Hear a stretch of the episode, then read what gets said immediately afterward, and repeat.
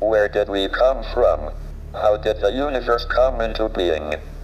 We are the product of a grand evolutionary sequence, cosmic evolution.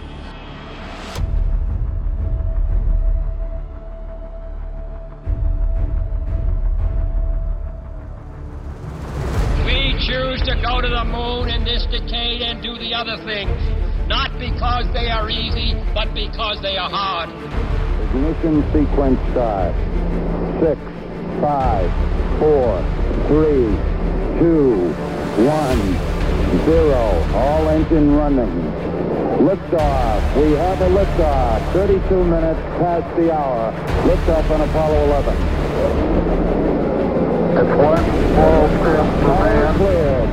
We got a roll program.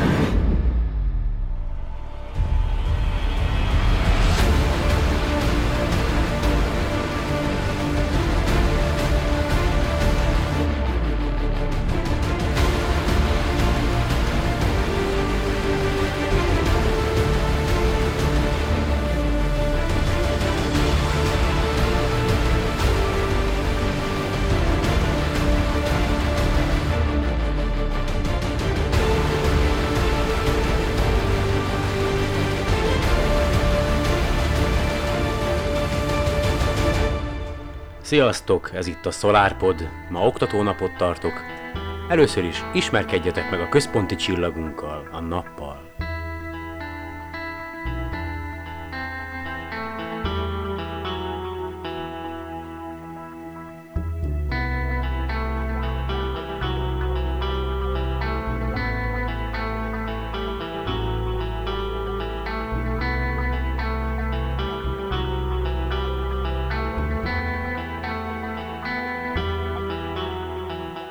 A napot számos ókori civilizációban természetfeletti jelenségnek tekintették és istenként tisztelték. Egyiptomban Ámon, Mezopotámiában Samasz, Görögországban Apollon néven tisztelték. Anaxagoras, görög filozófus, az időszámításunk előtti 5. században elsőként állt elő természettudományos magyarázattal. Szerinte a nap egy izzó vasgömb. Szokatlan elképzelését Isten káromlásnak minősítették, őt pedig börtönbe vetették. Galileo Galilei a távcsövének megépítése után a napot is tanulmányozta, felfedezve a napfoltokat, majd Isaac Newton prizma segítségével összetevőire bontotta a fehér napfényt. Ez utóbbi módszert felhasználva fedezte fel William Herschel az infravörös sugárzást 1800 körül. A 19. században végzett vizsgálatok során Josef von Fraunhofer elsőként figyelt meg elnyelési vonalakat a napszínképében, amelyből a naplégkörben lévő kémiai összetételre lehet következtetni. Hans Bethe 1939-ben dolgozta ki a magfúzió elméletét, ami magyarázatot adott a nap energiatermelésére. A nap megfigyelésére szolgáló első űrszondák a NASA Pioneer szondái voltak 1959 és 1968 között. Ezek a Földdel megegyező távolságban kerintek a nap körül, és a napszél alapos tanulmányozása mellett a nap mágneses terének a felfedezése is nekik köszönhető. A Helios 1 jelű nyugat-német-amerikai űrszonda, amelyet 1974-ben bocsátottak fel, pedig már a Merkur pályáján belülről végzett kutatásokat. A Skylab űrállomásról is űrtávcsővel vizsgálták a nap röntgensugárzását. A Ulysses űrszonda a bolygók keringési síkjából kilépve tanulmányozta a napot, így rengeteg új információt szolgáltatott a nap pólusairól is. Az egyik legfontosabb napkutató űrszonda a SOHO, amely mindig a nap és a föld között helyezkedik el. 1995-től folyamatosan készít felvételeket a napról, a látható és az ultra ibolya tartományban.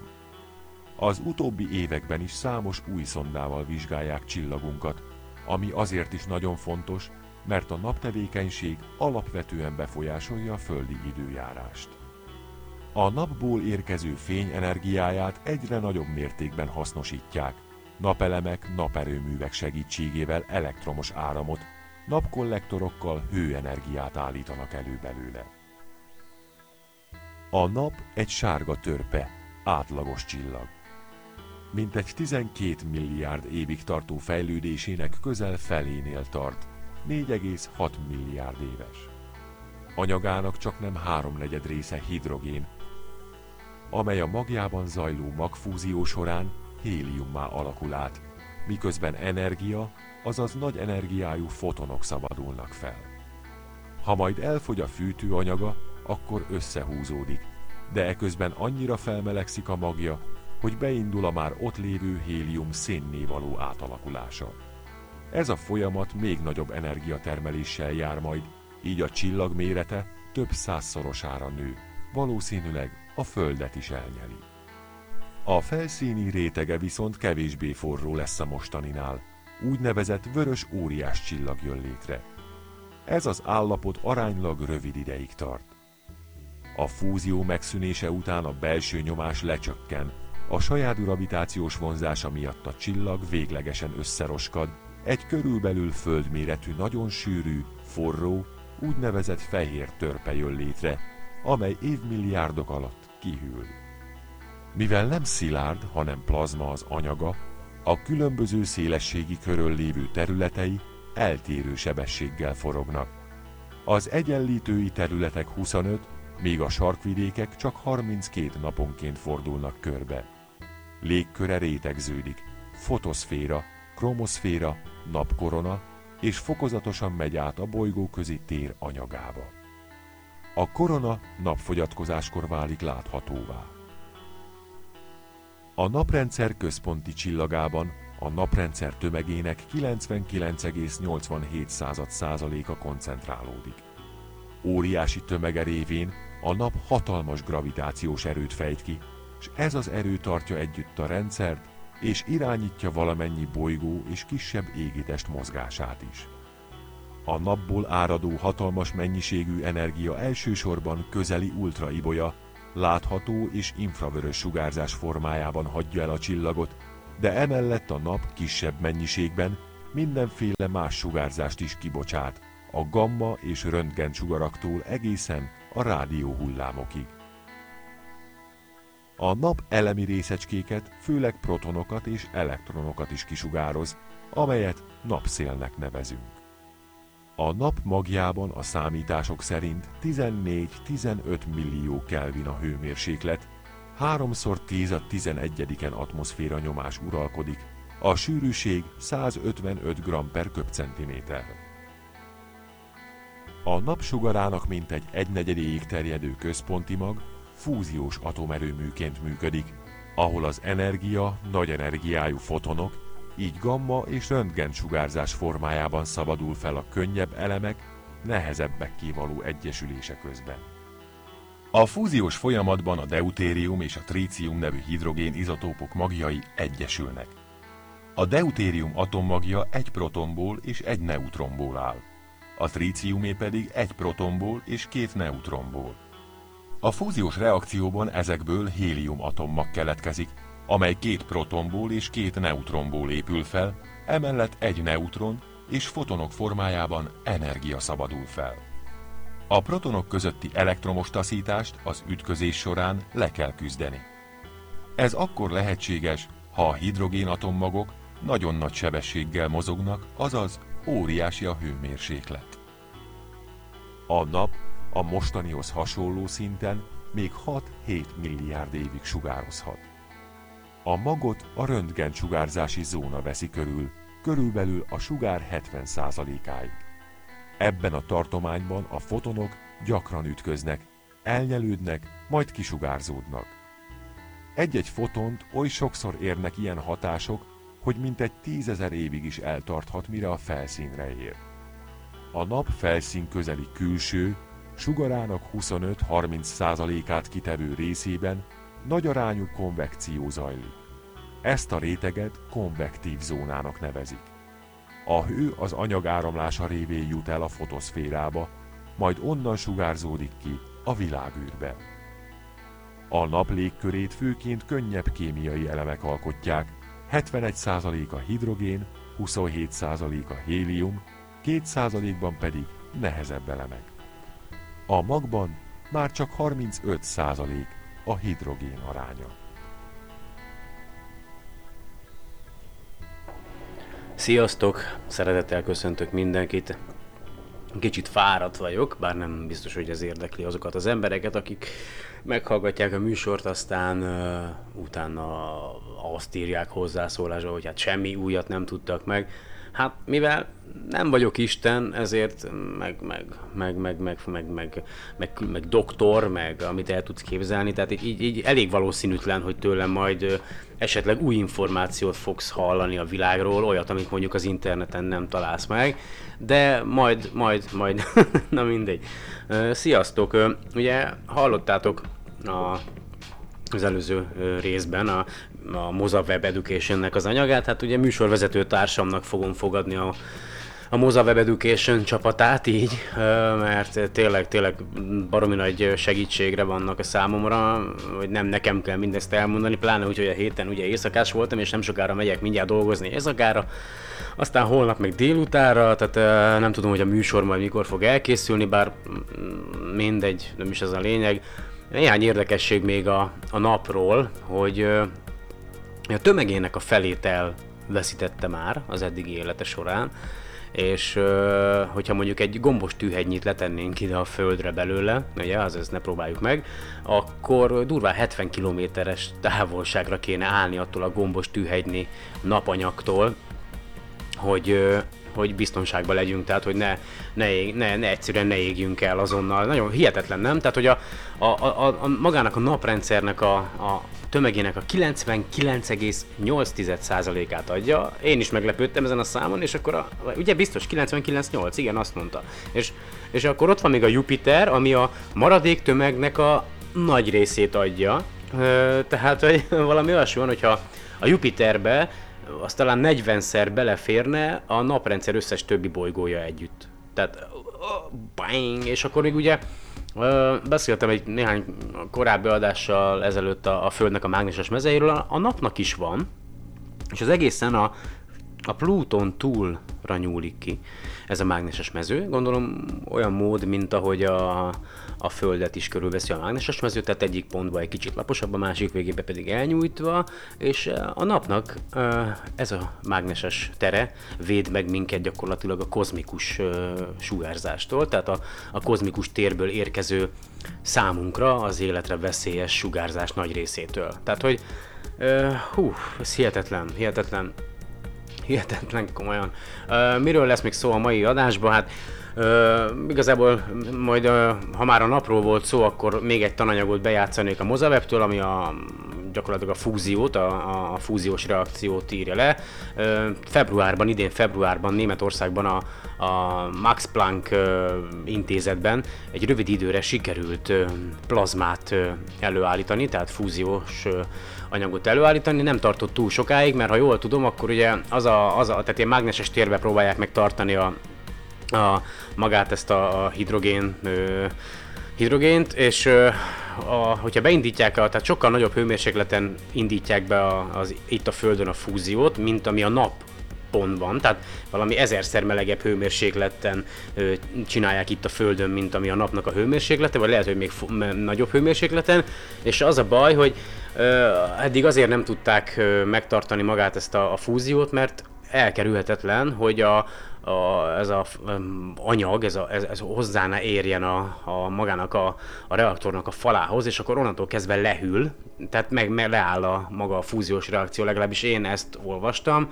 Tehát a lényeg az, hogy ez egy nagyon-nagyon tiszta ö, energiaforrási lehetőség az emberiség számára, remélhetőleg néhány évtizeden belül sikerül ezt megvalósítani. Tudjátok, hogy ha a napnak sikerül, akkor nekünk miért nem? Tehát, úgyhogy remélem, hogy számunkra is sikerülni fog, úgyhogy majd ez az anyag következik, aztán mondjuk egy kicsit röviden beszélnék a, a, a naprendszerben lévő bolygóknak az atmoszférájáról, valamelyiknek kevesebb van, valamelyiknek több, és a, gyakorlatilag az atmoszféráknak az összetételéről. Van egy ilyen kis táblázat, amit találtam az interneten, azt bárki más megtalálhatja, tehát semmi újat nem fogok mondani, de azért én megosztanám veletek. Aztán igazából még a, a az távcsövek, nem, távcsövek kimaradnak. Szó, azt is szintén a Moza Web Education segítségével Lehet, hogy lesz majd egy-két hír. Ö, aztán persze azt is meg fogom említeni, hogy, ö, hogy ugye már sokan ö, Elon Musk előtt ö, kitalálták ezt, de ugye Elon Musk is megerősítette, hiszem két héttel ezelőtt, hogy elképzelhető, hogy mi mindannyian egy számítógépes szimuláció részei vagyunk. Aha, tehát igen, nekem azt is nehéz elképzelni, hogy a világegyetem részei vagyunk, nem hogy azt, hogy maga a világegyetem egy számítógépes szimuláció, és akkor még fölöttünk is vannak lények. Tehát ez, hú, ja, és akkor még lesz a, Hú, a, a, a, a, tár, tardigrade, az a, mi az Isten, ez a mm, e, vízi, vízi, vízi elefánt, vagy nem is tudom, az a kis állatka, ami nagyon soká, tehát a sokféle körülmények közt életben van. Na, nézzétek el, nekem tényleg fáradt vagyok. És akkor, hú, ki tudja, még, még sok minden mással készültem.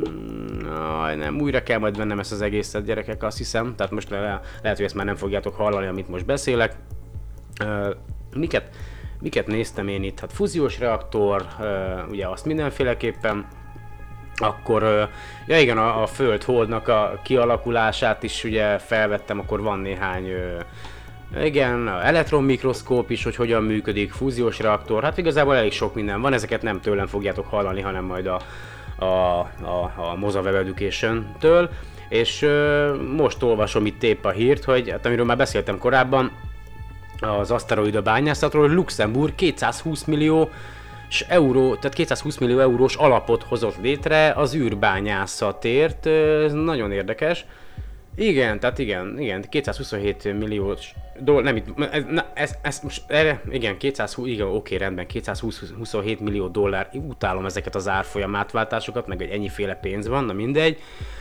A lényeg az, hogy gyakorlatilag egy alapítványt hoztak létre, vagy alapot, hogy, hogy megteremtsék a, a, az aszteroida bányászatnak a, a lehetőségét. Tehát szerint igen, elég komolyan belevágtak ebbe, tehát le, lehet, hogy idehaza mm, másról van szó, most épp az a fő téma, hogy ki mennyit lop, meg hogy kint vagyunk az EB-n, de egyébként a világ nagy részében azért elég sok minden történik, persze nagyon sok rossz is, tehát a baromira nehéz gyerekek ezen a bolygón lavírozni, mert vannak emberek, milliárdnyi ember, akinek az élete a tiéd, tiédnél ezerszer rosszabb.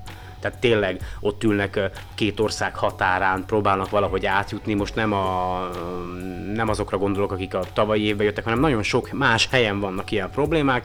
Ugye Amerika, Mexikó, Afrikába is, tehát a Afrikából is próbálnak átjutni egyszerűen a jobb életreményébe. Tehát e, mi, mi, mi, akik mondjuk egy kicsit normálisabb szinten vagyunk, bár azért idehaza is rengeteg ember él egyszerűen a szellemi és anyagi mély szegénységbe, hogy az valami elképzelhetetlen, és ugye ebből az oktatás lenne az egyetlen kiút, és azok, akik mondjuk ebben a szellemi és anyagi mély szegénységben benne vannak, azok lehet, hogy nem tudnának kijönni belőle most még, viszont lehet, hogy egy-két-három generációnyi idő elteltével már egy, egy, egy sokkal jobb gondolkodású társadalmunk lehetne.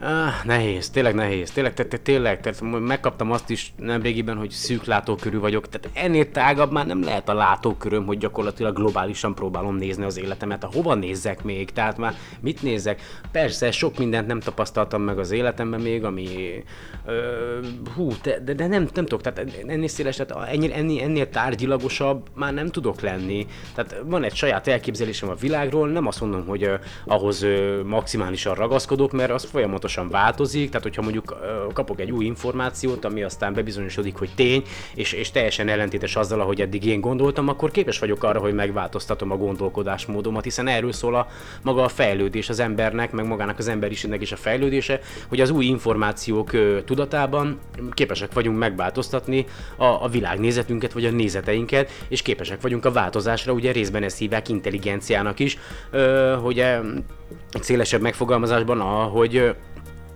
hogy a, a körülöttünk lévő történésekből a számunkra, vagy a, hát mégis a lehető legoptimálisabban levonni a következtetéseket, de, de tényleg, tehát hogy felismerni azt, hogy mi hogyan működik. De, de, de a világot megváltani biztos, hogy nem tudom, ti se tudjátok, lehet egymást utálni, lehet gyűlölködni, de szerintem az nem vezet sehova, tehát tényleg az nem megoldás, és és nagyon sajnálom, hogy ebben az országban és nagyon sok más országban csak az agymosás megy orva szájba, tehát én már, én már évek óta nem igyekszem elkerülni a tévéadásokat, semmit nem nézek, hanem muszáj.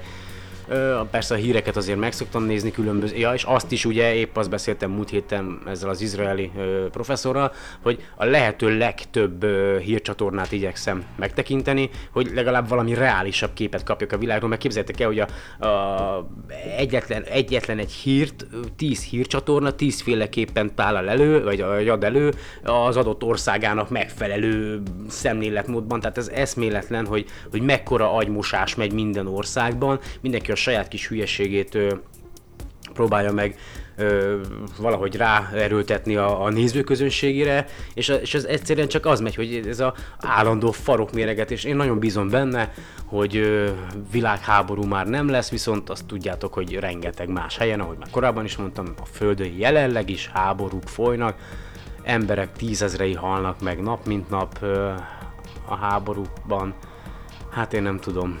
És akkor persze itt vagyunk a Föld nevű bolygón, keringünk a nap körül, ami egy, egy galaxis része, amelyben egyes állítások szerint 250 milliárd, más állítások szerint kicsivel több mint 100 milliárd csillag van, amely része a világegyetemnek, amelyben 100 milliárdnyi galaxis van, minden egyes galaxisban legalább 100 milliárd csillag, ha csak a felé, fele körül keringenek bolygók, ha csak a negyedébe van olyan az életre alkalmas bolygó, ahol kifejlődhetett az élet. Uh, hú, gyerekek, hú, és akkor, yeah, itt gyilkol, tehát, ebben, tehát hogyha egy kicsit el, elindul, aztán persze visszazuhansz ide az életedbe, és akkor nézed, hogy ú, gyerekek, negyed hét van, mindjárt indulnom kell dolgozni, Oh, oh, tehát és egész nap ez van bennem, egyébként minden nap, tehát bele vagyok kényszerítve egy életbe, megyek, csinálom, amikor hál' Istennek a szellememet, az elmémet nem tudja uralni senki, tehát ez, ez az egyetlen egy szabad pontom van, komolyan mondom az életemben, a gondolkodásom, tehát azt nekem nem tudja senki megmondani, hogy mikor, mire gondoljak. Azt megmondhatják, hogy mit csináljak az adott munkaidőmben, ugye amiért, amiért kapom a, a, azt, amiből aztán élni tudok itt ezen a bolygón, enni, stb. tisztálkodni, ruházkodni, de azt nem mondhatja meg senki nekem, hogy mire gondoljak. Ez a legjobb, és remélem, hogy ez, hát ennyi. Ez az egyetlen egy szabad pontja van egy, egy, egy átlagos embernek, a gondolkodása aki mondjuk ö, nincs olyan magas szinten. Na, ez nagyon érdekes. De nagyon eltértem a témától, tényleg sokat beszéltem. Nézzétek el nekem, hogy fáradt vagyok, ö, akkor most következzen a maga a fúziós reaktor, aztán egy kicsit összeszedem magam az alatt, amíg ezt meghallgatjátok, és akkor utána belevágunk egy kicsit komolyabb témákba is.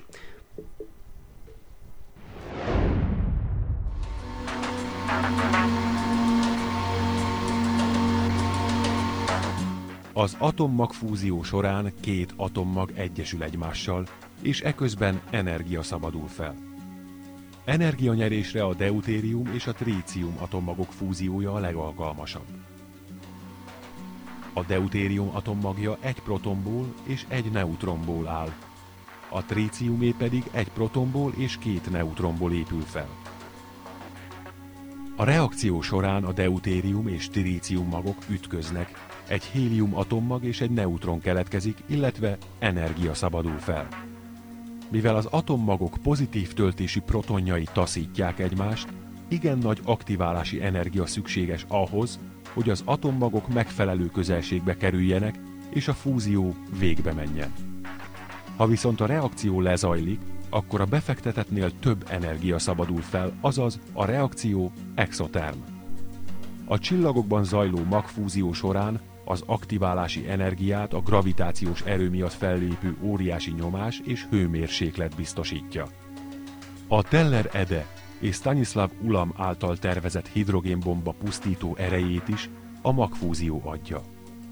A hidrogénbombában a fúzió beindításához szükséges energiát egy atombomba felrobbanása fedezi. A magfúzió energiájának békés célú felhasználása jelenleg nem megoldott, bár építettek több kísérleti reaktort, de ezek működése nem gazdaságos.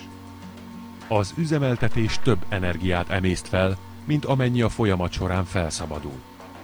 Ugyanakkor a technológia nagy reményekkel kecsegtet, mert a trícium és a deutérium gyakorlatilag korlátlan mennyiségben rendelkezésre áll, az üzemeltetés rendkívül tiszta, ugyanis a végtermék hélium, ami teljesen veszélytelen.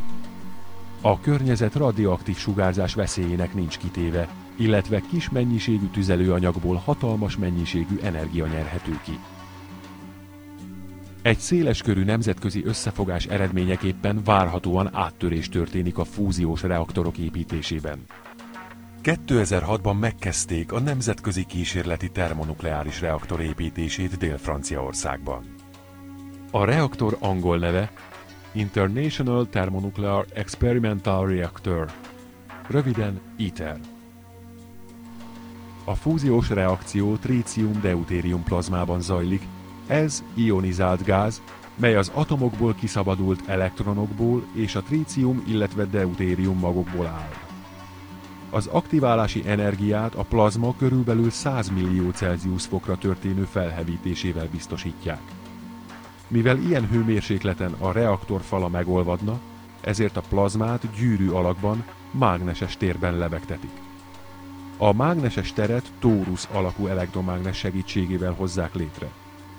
Az ilyen típusú fúziós reaktort tokamak reaktornak nevezzük. A hevítést a plazmán átvezetett elektromos árammal és mikrohullámú melegítéssel végzi.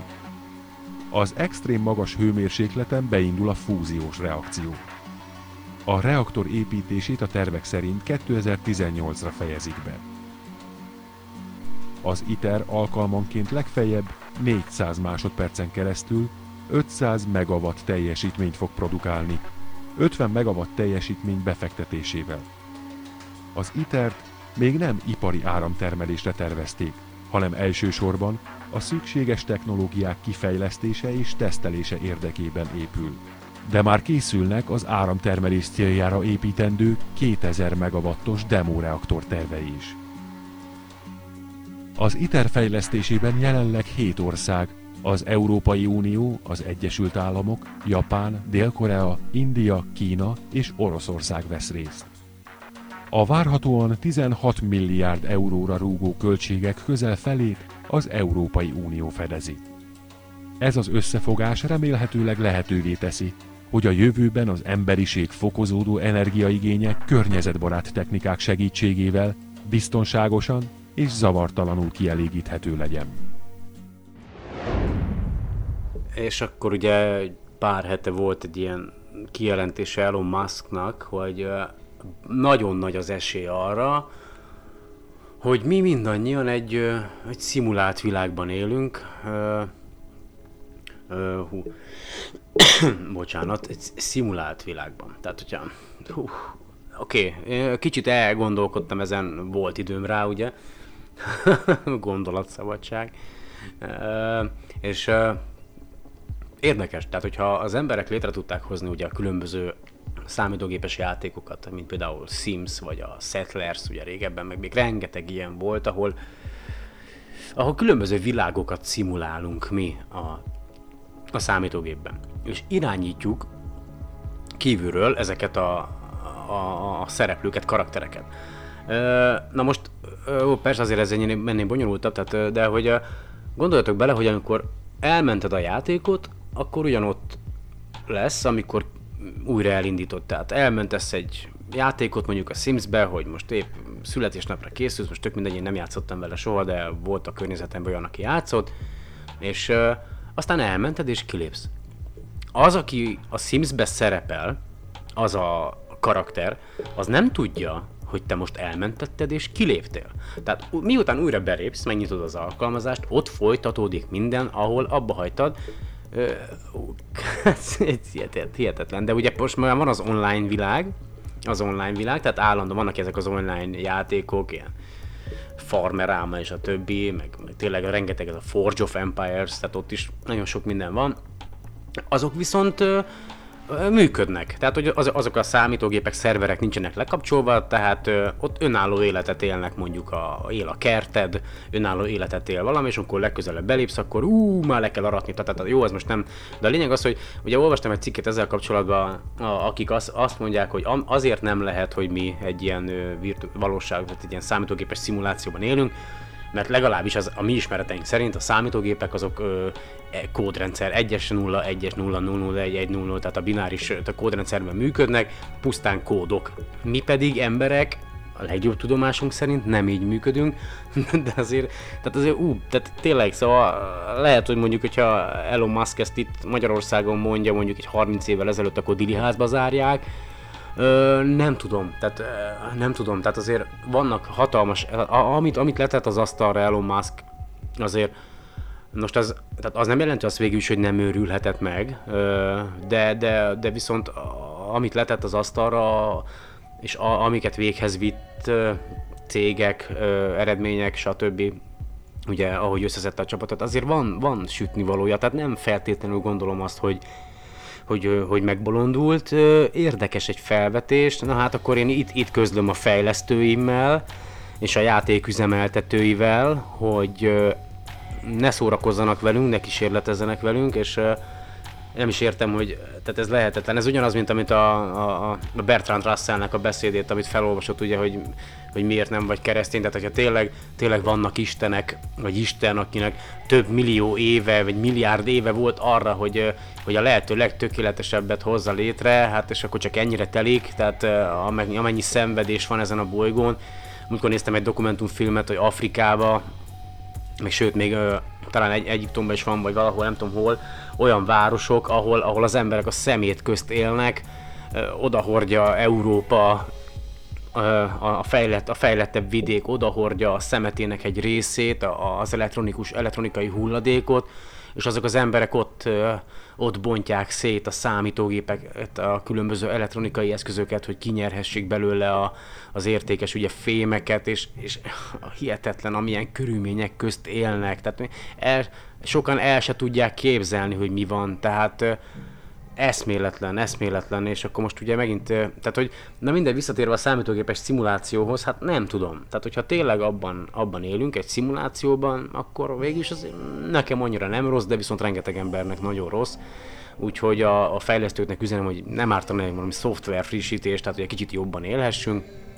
És akkor most térjünk át, a, vagy áttérek a másik témára, ugye, ja igen, a medveállatka, tehát kiavítom magamat itt a, az elején, tehát a medveállatka ö, az következik most. Ugye biztos ismeritek ezt a kis ö, élőlényt. Ö, hát, hogyha mi azt gondoljuk magunkról, hogy mi ö, intelligensek vagyunk, hát jó, oké, intelligensek vagyunk, de hogy mi vagyunk a, a teremtés csúcsa, akkor hallgassátok meg a szintén Mozaweb Education anyagát, hogy mire képes egy medveállatka, milyen körülmények közt tud életben maradni, és aztán tehát hibe, egyszer, hihetetlen, tehát hihetetlen, tehát a legstrapabíróbb élőlény, amit mi ismerünk. Tehát ha mi, valami történik ezzel a bolygóval, becsapódik akármi, és mondjuk eltűnik minden élet erről a Földről, akkor valószínű, hogy mondjuk a medveállatka megmarad. Tehát, hogy ez hihetetlen. Tehát, hogy ja, és, és, és, és nem, tehát nem tudunk, jó, persze, ez számunkra mondjuk egy hangya, egy méhecske, vagy egy ilyen medveállatka, ugye az, az, az nem tűnik soknak, de ki tudja, hogy ő most jó, nem tudom, hogy az, az, az ő, ő világában ő hogyan lát minket. Tehát, hogy ez a, ugyanaz, hogy a, ezen sokat is gondolko, sokat gondolkoztam, hogy a mikrokozmosz és a makrokozmosz ugye amit tanultunk, hogy a mikrokozmosz az olyan, mint a makrokozmosz, tehát ami, ami nagyban van, az kicsiben is megvan, tehát ugye lásd az atomi struktúra, illetve a, a bolygóknak a keringése mondjuk egy csillag körül, hogy mi van akkor, visszatérve Elon Muskra, hogyha mi, ez a bolygórendszer egy valami nagyobb testnek a, a része, tehát oh, na jó, tehát hogy tudod, ha tovább viszed a dolgot, tehát hogy ha még tovább mész, ha még, még tágítasz, még nagyobb teret próbálsz meg betölteni. Tehát mi van, tehát én tényleg ez hülye gondolat, de, de gyerekként sokszor elképzeltem azt, hogy mi van akkor, hogyha mi mondjuk egy ilyen óriásnak a testében a, a, a molekulák vagyunk, érted, és akkor ő meg éli az életét, tehát nagyon érdekes. Ah, ja, na jó, oké, következzen a medve állatka.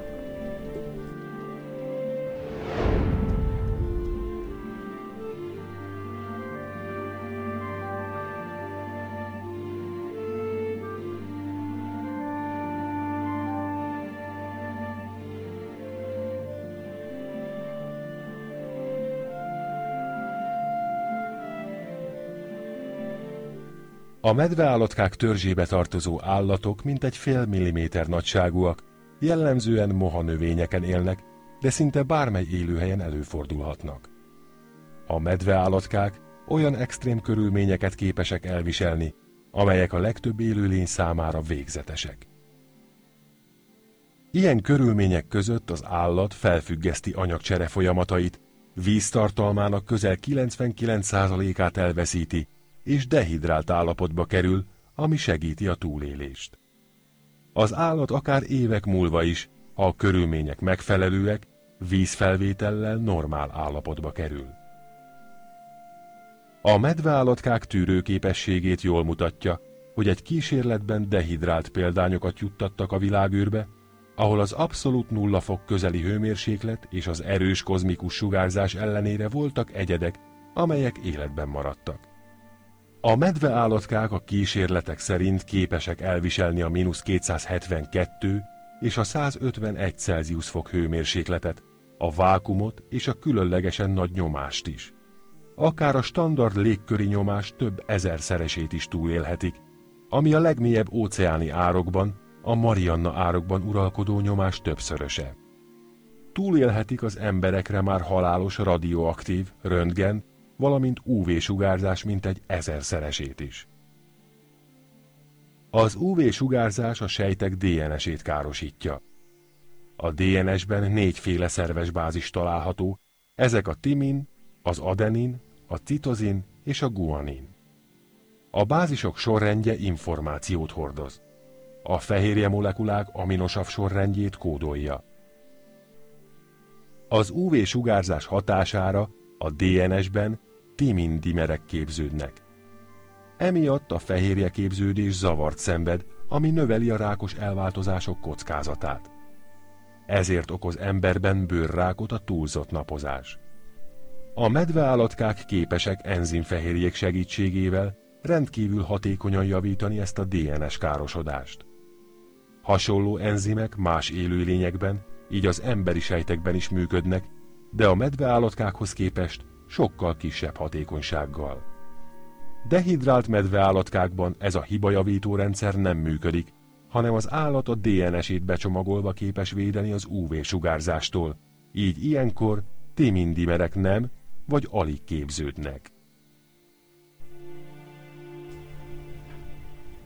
Na, ugyan ti nem halljátok, mert letöröltem, de elkövettem azt a hibát, amit a, a köztédének az egyik műsorvezetője követett el akkor, mikor ugye felolvasta neki az előre megírt szöveget, hogy a múlt héten, vagy mikor, tehát május végén, a, hogy a Mars az 76 millió kilométerre volt tőlünk, és akkor csak azt olvasta be, hogy 76 kilométerre van.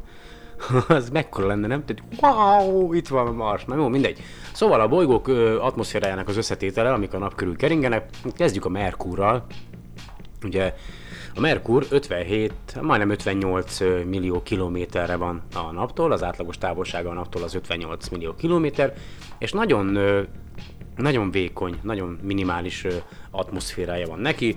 Ugye nagyon a gravitációja az nem túl nagy, tehát ennek köszönhetően is ugye megszökt, megszöktek a gázmolekulák a felszínéről, illetve olyan közel van a naphoz, hogy a napszél, a napkitörések azok folyamatosan fújják el a légkörét, ugyanakkor, mivel a nap is bocsát ki, ugye, gázokat, a légköre mindig egy kicsit pótlódik, tehát ez egy ilyen, olyasmi lehet, mint egy ilyen körforgás, tehát megy is, meg, meg jön is, tehát hogy, és a, az a minimális atmoszféra, ugye a légköri nyomása az ö, 10 a mínusz 14-en földi ö, légköri nyomás, atmoszféra, és az oxigén tartalma ennek a légkörnek az 42%, van benne nátrium, 29%, hidrogén, 22%, egyéb gázok 7%-os mennyiségben, mint például hélium, nem is értem, hogy egyéb anyagok, kálium, argon, széndiokszid, van benne vízgőz, nitrogén, xeon, kripton, neon, nagyon érdekes, tehát hihetetlen mennyiféle gáz van benne, nem? Tehát, hogy ott van közel a naphoz, és azért a naptól is kap valamennyit.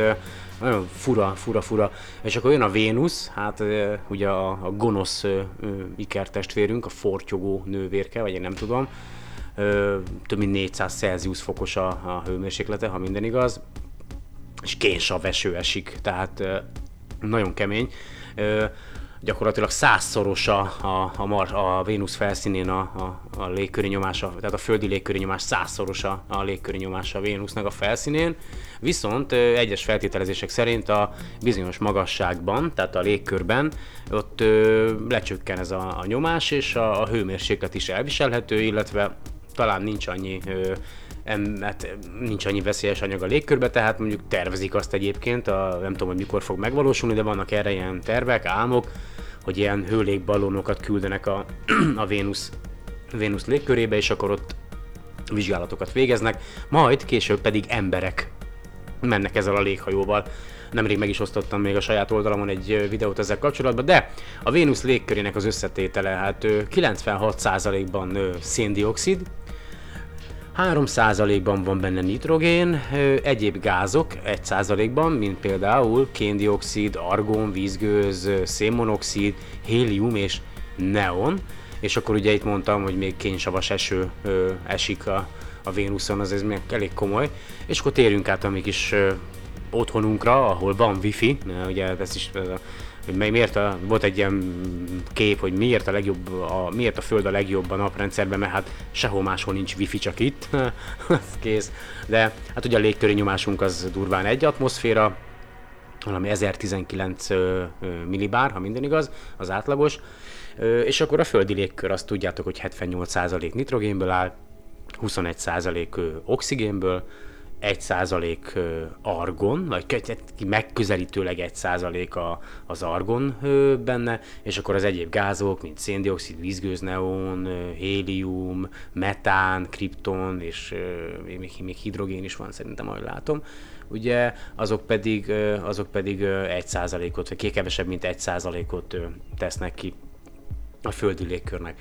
És akkor ugye nem mondtam, hogy a, a Vénusz az 108 millió kilométerre van átlagosan a, a naptól, a Föld pedig az körülbelül olyan 150 millió kilométerre ö, kering a, a naptól. És akkor most jön a Mars, ami kis külső szomszédunk, ami 227,9 ö, millió kilométerre kering a naptól, és hát ő neki is eléggé minimális a, az atmoszférája. Ugye most még a kőzetbolygókról beszéltünk, tehát a Merkur, Vénusz, Föld, Mars, ezek a, ezek a kőzetbolygók, és a, a, a légköri nyomás a, a, a Marson az azt mondja, tized század ezred, hat ezrelék atmoszféra, tehát a hat ezred része a, a földi légköri nyomásnak, hú, ez nagyon durva, nagyon minimális.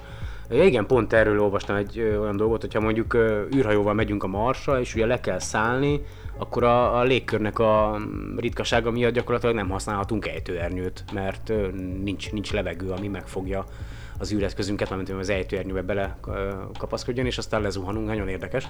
Na most a Marsnak a légkörének az összetétele az 95% széndiokszid. Hú, az igen. És mégsem meleg, ugye? Hát jó, már beszéltünk erről, hogy ugye a, Marsban már nincsen folyékony mag elméletileg, vagy gyakorlatilag is? Szerintem kihűlt a mars, nincs mágneses mezeje, csak nagyon-nagyon-nagyon-nagyon épp, hogy csak minimálisan detektálható valami van, tehát nem tudjuk, hogy pontosan mi játszódik még le egyébként a mars belsejébe, tektonikus mozgása si- sincsen, tehát egyedül a, a közet, ö, közetbolygók közül csak egyedül a Földnek van tektonikus mozgása, tehát a Föld, a Földnek a, a, a szilárd részei vándorolnak csak egyedül, ez nagyon érdekes, a másik három bolygónak nincsen ilyen, és a lényeg az, hogy ugye 3% nitrogén van még a, a marsi légkörben, másfél százalék argon, és akkor fél százalék ugye egyéb gáz, hát ugye kimutatták, hogy van benne azért egy minimális oxigén, ö, szénmonoxid, igen, vízgőz, nitrogénoxid, neon, kripton és xenon ugyanúgy megtalálható a Marsnak a légkörébe, hát, és akkor jön a Jupiter, a mi kis gázóriásunk, a földi légköri nyomásnak az ezerszerese, sőt, jóval nagy, több mint ezerszerese van a, a Jupiteren.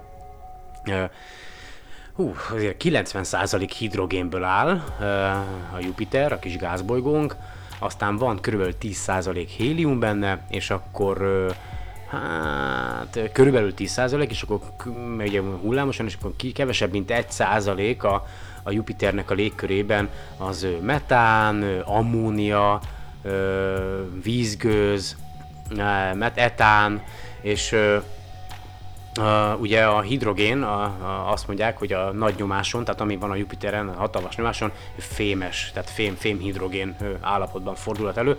Nem tudom, hogy most ö, lehet, hogy majd utána olvasok, de hogy, hogy ténylegesen sikerült-e már ö, látni vagy előállítani fémhidrogén, de én úgy olvastam még legutóbb, hogy ez a fémhidrogén el, csak elméletben létezik még, legalábbis ugye el, elmélet szerint fémes állapotonak kell lennie a hidrogének, de ha, ha ne talántán már gyakorlatban is találtunk, vagy itt a Földön előállítottunk, akkor szóljatok, de én is utána olvasok. Most egyelőre, most egyelőre ezt tudom. Következzen a Saturnus, ami ö, egy, hú, Jézusom, nagyon durva, tehát az a 1 milliárd 426 hú, millió kilométerre van a, a naptól, ez hihetetlen, mert messze van. A Jupiter az ugye 778 millió kilométerre kering a naptól, és a Saturnusnak a, a, a légkörében 96% hidrogén van, 3% hélium, és akkor 1% egyéb gázok, ugye szintén metán, etán, vízgőz,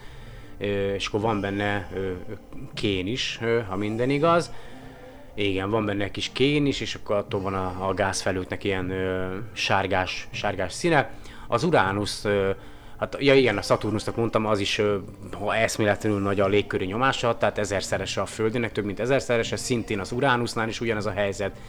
Ezerszeres, az Uranus légkörének az összetétele, vagy az Uranus összetétel az 83% hidrogén, ö, 15% hélium, két és fél százalék metán, és akkor nem ez gáz, nem tudom, még van, van még ott valami esetleg, Uh, és a, azt mondja, hogy igen, és a metán okozza az uránusznak a, a kék színét, legalábbis a táblázat szerint, és akkor a Neptun, uh, Neptunusz vagy Neptun, ott szintén uh, ezerszeres a légkörű nyomás a Földihez képest, 80% hidrogénből áll, 12, 19% héliumból, és körülbelül egy uh, egy százaléknyi metán van benne, és ha minden igaz, akkor a naprendszer legerősebb szelei a, a Neptunon fújnak, és akkor néhány egyéb naprendszerben lévő test, ugye, mint tudjuk a Plutó, az ember által megalkotott szabály szerint már nem számít bolygónak. De ez nagyon érdekes, hogy minden, amit te és én ismerünk, vagy a többiek ismernek, ezeket mind emberek ö, alkották, emberek nevezték el. Tehát, hogy ez ö, ö, fura. Tehát, hogy ö, nem tudom, tehát, hogy bele, tehát, hogy ö, hú, jó, tudom, egy kicsit úgy szerte-szerte száll a, a gondolkodás, mondom, de bármink, amink van, bármilyen elnevezés, akármi eszköz, ami, ezeket mind mi, mind emberek neveztük el, hoztuk létre, ö, fantasztikus, tehát tényleg, tehát hogy a, a titánnak a, a, az összetétel, hát a titánon képzeljétek el, hogy egy másfélszeres ö, földi légnyomás van, 96% nitrogénből áll a, a, a titánnak az atmoszférája, 3,5 százalék metán, és akkor egy kicsivel, körülbelül fél százaléknyi hidrogén van benne, illetve ugye a szokásos egyéb gázok is megtalálhatók a, a titánnak a felszínén, argon, neon, ö, ö, akkor van ott ö, e, már metá, etén, igen, igen, etén, metán, szénmonoxid, hidrogéncianid, ó, na jó, szóval az is van, és ö, a, a Plutó az pedig ö, 97% nitrogénből áll a Plutónak a, a, a, a légköre, ö, körülbelül 2,5 százaléknyi metán van rajta, és ö, fél százalék szénmonoxid, aztán, ö, igen, tehát ugye az atmoszférának egy része, ö, ugye még messzebb van a naptól, az általában meg van fagyva, tehát fagyott állapotban van, ez is nagyon érdekes, de, de ugye küldött képeket a, az űrszonda, ami ami elhaladt a Plutó előtt, most nem jut eszembe a neve, de, de, de, de ahogy elhalad mögötte, és ugye átsüt a napfénye, lehet látni, hogy igenis van a Plutónak ö, gyönyörű szép atmoszférája, fantasztikus. A New Horizons, igen. Na, szóval eszembe jutott. Érdekes egyébként, hogy, hogy ugyanazokból az anyagokból van körülbelül minden, tehát hogy, hogy tényleg az a maga az az elmélet tényleg megállja a helyét, hogy itt valamikor felrobbant egy, egy csillag, és aztán szerte szétszóródott az anyaga, és akkor összeállt végül is gyakorlatilag ez a planetáris, planetáris rendszer, a, a napunk, ez a kis csillag kezdeményezés, aztán a bolygó csírák, tehát hogy hihetetlen, tehát hol vagyunk mi ehhez képest, és aztán itt, na mindegy, ja, és egy, egy másik érdekes hír, akkor egy kicsit témát váltsak, aztán lassan vége lesz a műsornak, 50 percnél járunk, meg úgyis össze-vissza hablatyoltam minden. Olvastam egy nagyon érdekes cikket egy 25 éves fiatalemberről Amerikában, aki a testvérével együtt egy súlyos szívbetegségben szenvedett, és mind a ketten szívátültetésre vártak, és hát mind a kettejükön kipróbálták, azt hiszem talán a világon először azt, hogy egy ilyen mesterséges, tehát hogy nem beültetnek nekik, tehát a hátukra vehettek egy ilyen táskát, ami egy ilyen mesterséges szív, és akkor gondolom bekötötték az érrendszerükbe ezt a táskát, és maga a táska látta el a szívnek a, a feladatát, funkcióit, és keringtette ennek a fiatal embernek a, a testében a vért, aki a, a testvérével ellentétben 500, több mint 555 napig ö, viselte, más, már majdnem másfél évig viselte, sőt több, viselte ezt a kis hátitáskát, és képzeljétek el, hogy ezzel a hátitáskával élte a mindennapjait, járt kosárlabdázni, jó persze azért nem volt teljes az élete a cikk szerint, de, de hihetetlen, hogy hogyha valakinek súlyos ö, szívproblémái vannak, ö, és mondjuk átültette, tehát arra vár, hogy kapjon egészséges szívet, de ugye nem kívánhatja az senki, hogy más meghaljon amiatt, hogy ő élhessen, tehát ez, és akkor itt van ez a találmány, ami valahogy gyanítom, hogy valamira ö, magas költségekkel bír, tehát elég drága, nem tudom, hogy Magyarországon mikor lesz elérhető, de azt megkaphatta, és viselhette, és élt, addig tudott élni, amíg nem jutott hozzá egy egy olyan embernek a szívéhez, aki valamilyen oknál fogva balesetben vagy bármi más miatt ö, elhalálozott, és aztán a szerveit pedig felajánlotta másnak. Uf, hihetetlen, hihetetlen tényleg. Szóval, és, és így élt, és, és, és aztán most persze azóta már azt írja a cikk, hogy megkapta a szívet, ö, sikeresen felgyógyult, felépült, de mit szóltok ehhez? Ö, fantasztikus, nem? De én lassan akkor elköszönök tőletek, most már 7 óra van, még egy másfél óra aztán mehetek a dolgomra én is. Nagyon szépen köszönöm, hogy ma, meghall, ma is meghallgattatok, elnézést az össze-vissza hablatyér, nyugodtan írjátok meg a véleményeteket, akár pozitív, akár negatív, nincs ezzel semmi gond, pont szerintem ettől tud előre haladni a társadalom. Ja igen, a véleményeteket a lehetőleg kultúrát módon írjátok meg, tehát ne, ne úgy, hogy most egyből rám szakad az ég, amikor elolvasom, tehát annak semmi értelme nem tudhatok mindent, ezt már sokszor mondtam, sőt nem is tudok mindent, eh, nagyon sokszor mai, mai reggel is tehát úgy érzem, hogy nem értek semmihez, tehát ne, ne, nehéz, tehát nehéz, nehéz. Ö, és ö, Búcsúzóul még majd két anyagot szeretnék nektek ö, megmutatni, vagy szeretném, hogyha meghallgatnátok.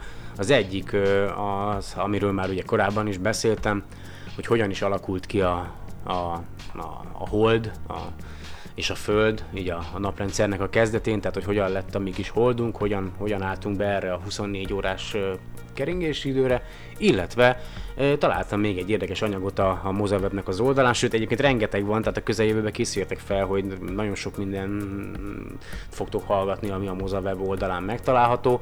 E, hát végül is híres fizikusok és csillagászok kis történetét meséli el röviden. Úgyhogy megköszönöm azt is, hogy ma meghallgattatok. A SolarPodot hallottátok, én pedig Lisó voltam a házigazdátok. A műsor elérhetőségei a SolarPod 2016 kukat gmail vagy gmail.com, Facebookon megtaláltok a facebook.com per SolarPod oldalon, a Soundcloudon ugye ott hallgathatjátok meg a műsort, tehát soundcloud.com per SolarPod, RSS forrásra is feliratkozhattok, tehát hogyha arra feliratkoztok, akkor bárhol, bármikor meghallgathatjátok a műsort, ha a mobileszközötökre letöltitek, illetve a Stitcheren is fönt van a, a SolarPod, akkor a Flipboardon is megtaláltok megtalálhatjátok a magazinok közt, illetve még a solarpod.radio.net-en is.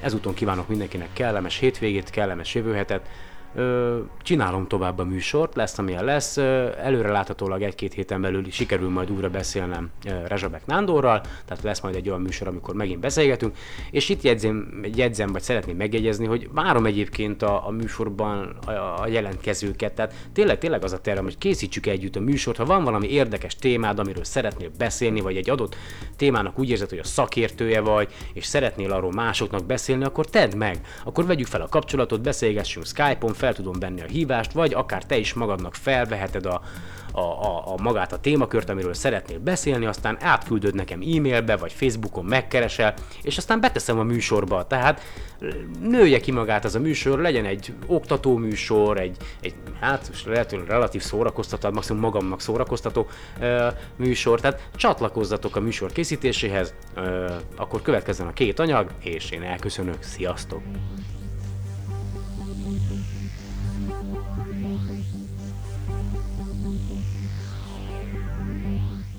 A Föld kialakulása a naprendszer létrejöttéhez köthető. A naprendszert kialakító gáz és porfelhő fokozatosan összehúzódott, közepében egyre több anyag sűrűsödött össze, és a középpont hőmérséklete is egyre nőtt. Ebből a középpontban összesűrűsödött anyagból jött létre a nap. A felhő többi része a gyors forgás miatt szétszóródott, és a nap körül koronként keringett. A benne található porszemek elektrostatikusan összetapadtak, majd amikor a kilométeres nagyságot elérték, a gravitáció révén nőttek össze. Végül a bolygó kezdemények bolygó nagyságúvá növekedtek. Így jött létre 4,6 milliárd évvel ezelőtt a Föld is. A Föld keletkezése után mintegy 170 millió évvel a még képlékeny felszínű Föld és egy hasonlóan fiatal bolygó a Teia egymásba ütközött. Az ütközés következtében a kisebb Teia bolygó megsemmisült, anyaga összeolvadt a Földével. Ezáltal a Föld tömege megnőtt, gyakorlatilag elérte a mai tömegét. Az ütközés után a kirepült anyag egy része Föld körüli pályán maradt, gyűrűrendszert alkotva a Föld körül. Ezeknek a törmelékeknek az ütközéséből állt össze a hold. A gyűrűrendszer feloszlása után a hold a Föld közelében körülbelül 25 ezer kilométerre forgó izzó égitest volt. Vulkánjai, lábatengerei és saját mágneses mezeje volt. A Föld és a Hold között ekkortól fellépő árapály jelenség különféle változásokhoz vezetett. Egyrészt a Hold kötött tengelyforgásúvá vált, azaz a Föld körüli keringése és tengely körüli forgás ideje megegyezik. Másrészt a Hold fokozatosan távolodott a Földtől, lehűlt, majd inaktívvá vált. Jelenleg a Hold Földtől való átlagos távolsága 384 ezer kilométer. Ma is távolodik a Földtől, évente 3,8 centimétert. Ennek következtében egyre hosszabb időbe telik megkerülnie a Földet. A kötött tengelyforgás miatt viszont a tengely körüli forgási periódusa is egyre hosszabb lesz. Az árapály jelenség a Földre is kihat. A Föld tengely körüli forgása is lassul, azaz a földi nap hossza lassan növekszik. Kopernikus nevéhez fűződik a nap középpontú, azaz heliocentrikus világkép kidolgozása. Kopernikus ezzel kimozdította a Földet kitüntetett helyéről, a világmindenség középpontjából. Ezzel alapvetően formálta a filozófiát és a tudományt. Jelentőségére utal a kopernikuszi fordulat kifejezés.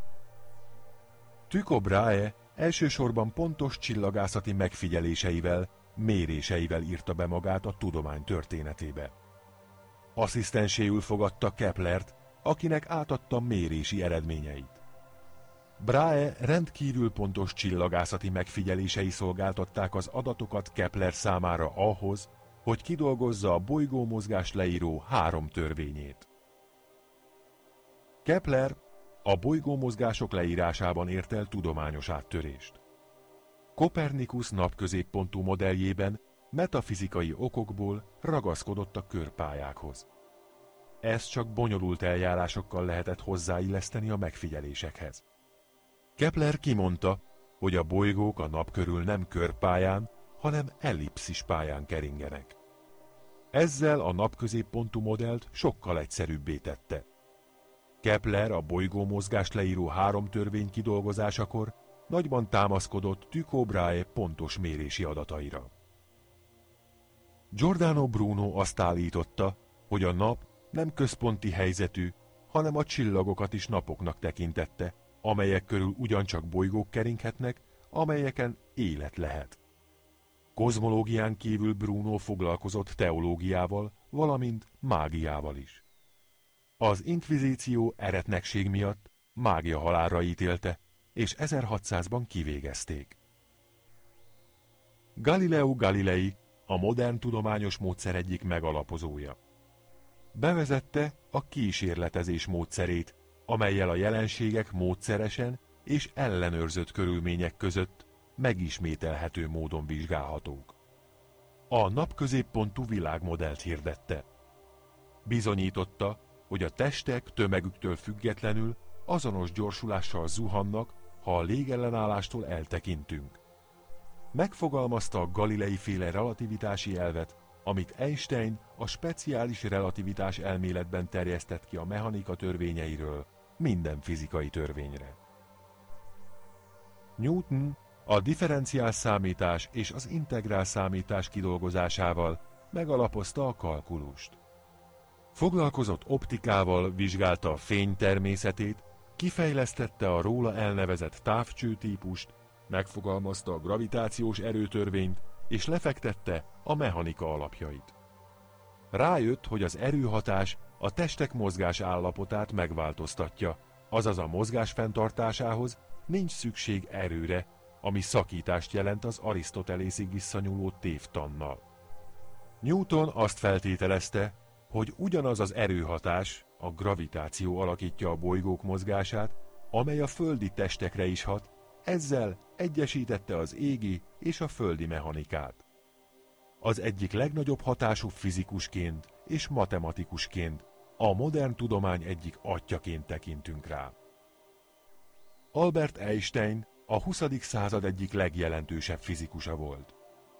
Kidolgozta a speciális relativitás elméletet, amely forradalmasította a térről és az időről alkotott fogalmainkat. A híres E egyenlő M C négyzet egyenlet szerint az energia és a tömeg egymásba alakíthatók. Ezt használják ki például az atomerőművekben vagy az atombombában is. Az általános relativitás elmélet a gravitáció jelenségére ad magyarázatot. E szerint a testek tömegük miatt görbítik a téridőt, ez a görbület alakítja ki a gravitációs mezőben mozgó testek pályáját.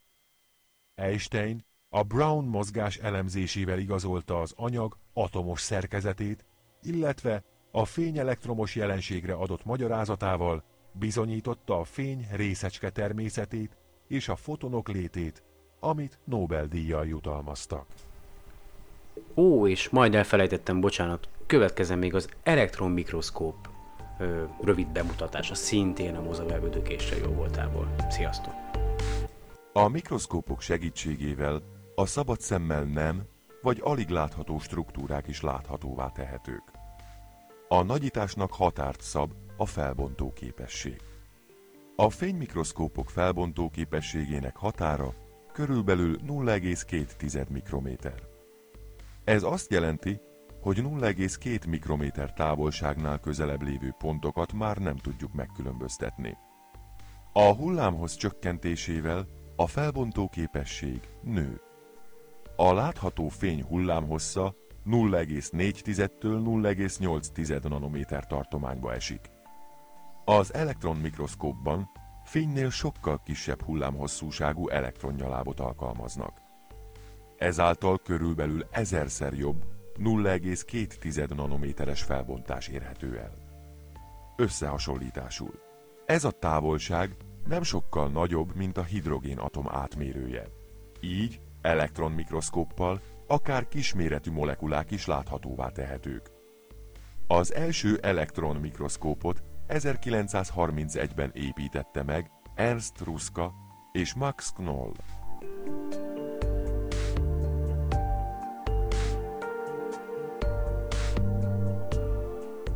Az elektronmikroszkópban az elektron ágyú bocsátja ki az elektronnyalábot, amit elektromágneses lencsék fókuszálnak a tárgyra. A transmissziós elektronmikroszkópban a nyaláb áthalad a vékony metszeten, majd elektromágneses lencsék segítségével alkot erősen nagyított képet. A minta festése nehéz fémsókkal történik. A nehéz fémionokat a minta bizonyos részei eltérő mértékben kötik meg. A nehéz fémionok szórják az elektronokat, ezért a képen sötét területeket alakítanak ki.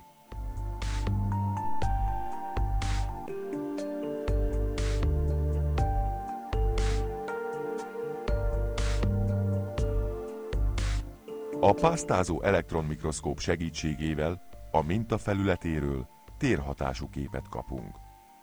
Az elektronyaláb az eltérítő tekert segítségével pontról pontra letapogatja, végigpásztázza a minta felületét. A mintára érkező elektronok visszaverődhetnek, illetve másodlagos elektronok kibocsátását okozhatják. A visszavert és a másodlagos elektronok mennyisége függ az elektronyaláb és a felszín által bezárt szögtől.